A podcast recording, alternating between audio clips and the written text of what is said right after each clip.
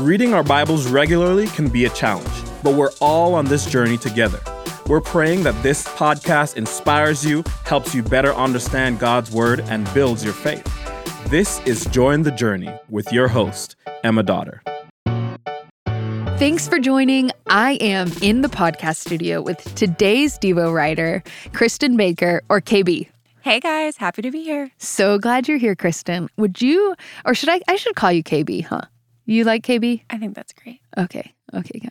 Tell me a little bit about you. How'd you come to know the Lord? And then fast forward, what's going on in your life today? Awesome. Yeah, for sure. I grew up in a Christian home, but didn't fully understand the gospel until a little bit later in life. Around middle school, I heard the gospel presented to me for the first time at summer camp. I fully realized the weight of my sin and just like John 3:16 tells us, for God so loved the world that he gave his one and only son, that whoever believes in him shall not perish but have eternal life. And going on to verse 17, for God did not send his son into the world to condemn the world, but to save the world through him.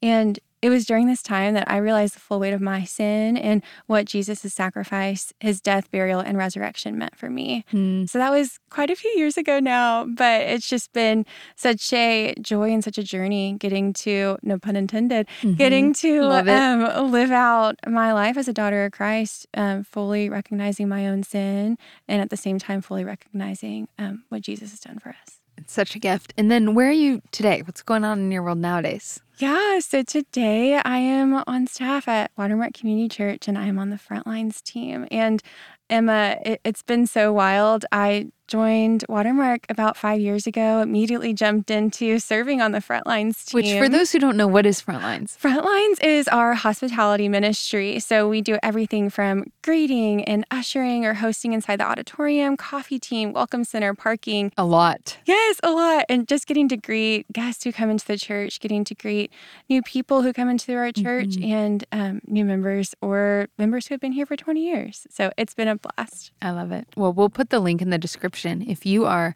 new to Watermark and looking for a place to serve, or just looking for a place to serve, and you're in Dallas locally, that could be a great opportunity for you. Absolutely. So we'll, we'll drop that link in the description. And on that note, I think we just jump right into First Kings 4, our text for today, KB. So I'm gonna I'm gonna let you share some observations that you made. As you studied this text, what observations did you make? Yeah, I love that. Um, a few observations I made when going through First Kings 4. I think understanding the context of where we're at. So in First Kings 3, Solomon asks the Lord for wisdom, and the Lord grants him that Mhm. gift of wisdom. We get to see right before chapter 4 starts just a specific scenario of how Solomon chooses to how Solomon to exercise the wisdom. Yeah, yeah, the yeah, cut yeah. the baby in half situation, it's, right? it's awful, It's but we crazy. get to see. Yes, but it works. Yes, yes, yes. And praise God for the wisdom that he gave to Solomon. And so, um, chapter four gives us some examples of how the people in his kingdom were able to live in safety because of this gift of wisdom that Solomon received from the Lord. And so, a few specific things that stuck out to me.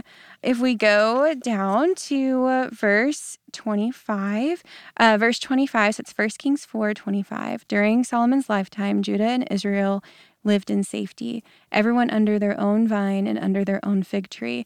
And Emma, fun fact. I Hit me with it. I was reading this preparing for today, and George Washington mentions this in his speech in Hamilton. And not only The that, musical. yes, the musical.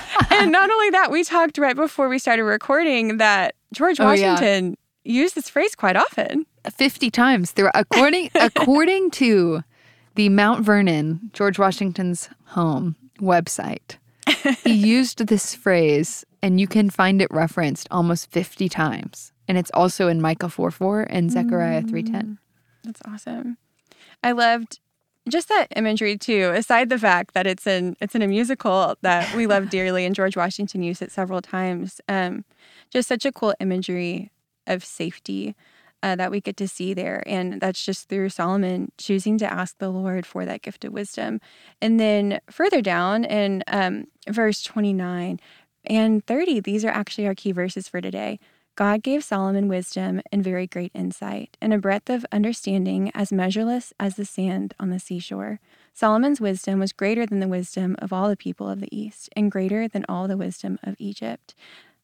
Just such a testament to um, the wisdom that Solomon received from the Lord and uh, just getting to see it described in that way. I just love sometimes how the Bible uses descriptive words to Mm. make it beautiful whenever we don't ask that or we don't need it but i just think it's really it's really cool to see that here and then further down in verse 34 from all nations people came to listen to solomon's wisdom sent by all the kings of the world who had heard of his wisdom Mm. also such a testament to the weight i think maybe is the right word of Solomon choosing to ask for this gift to govern his people well. Therefore, because of the way that he chose to exercise this gift of wisdom, nations from all over the world heard about him. And just to think about, hey, how are we using our gifts in a way that um, other people are aware of them, not Mhm. for our own building up or to build up our own kingdoms, but so that people will look at us and say, hey, there's something different about that person. Or, hey, maybe that person knows something that I don't, aka hopefully Jesus Christ and the gospel. Yeah. Like hopefully that person um, is choosing to use their God given gifts in a specific way to point back to the gospel. It reminds me of Matthew 5, uh, the section in the Sermon on the Mount when Jesus says, You are the salt of the earth. What does salt do? It adds flavor and taste to our food. It's also a preservative.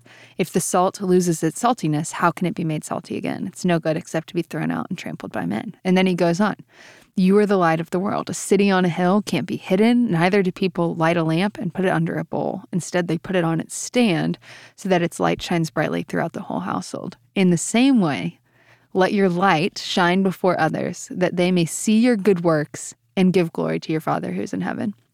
And I, I love that you draw that kind of application from this chapter, KB, because God's heart throughout the entirety of Scripture has always been that the nations or that other people would know Him. The point of Israel being set apart was that they'd live in such a way that other people would say, What's different about the Israelites? Like, like they've they've got something special. Why why are they are they like that? Why do they do these interesting practices and behaviors? They seem better, actually. Uh, and that was his heart in the Old Testament. They failed miserably, but now as new covenant believers, we have the opportunity to to do what couldn't be done without the power of the Spirit. Yeah, Which so is- good.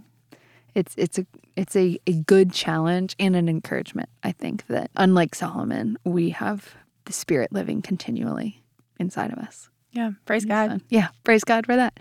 Any final thoughts or points of application, or you feel good? Yeah, Emma, another thing that comes to mind just hearing you say that, and we do get to choose to live differently, but not only can we choose to, we also have the ability to live differently because of the indwelling of the Holy Spirit. I also think about um, Hebrews 4:16. Let us then with confidence draw near to the throne of grace, that we may receive mercy and find grace to help in time of need. And I think that goes back to Solomon had the courage to ask the Lord for this gift. And so, if there's any other gifts in your life, maybe that you're thinking through, like, hey, um, I want to be a more gentle person, or I want to be a more wise person, we have the freedom, we have the confidence to draw near to the throne, we have the confidence to ask the Lord for those things. We do. Mm-hmm. It's a good reminder. Thank you for being here, KB. Thanks for having me. You're so welcome. And as always, I'm so glad we're all on this journey reading the Bible together. The Join the Journey podcast is produced by Watermark Community Church in Dallas, Texas. You can learn more about Watermark by connecting with us on social media. Just search Watermark Church, all one word. And to read along with us, visit jointhejourney.com. And thank you guys for listening.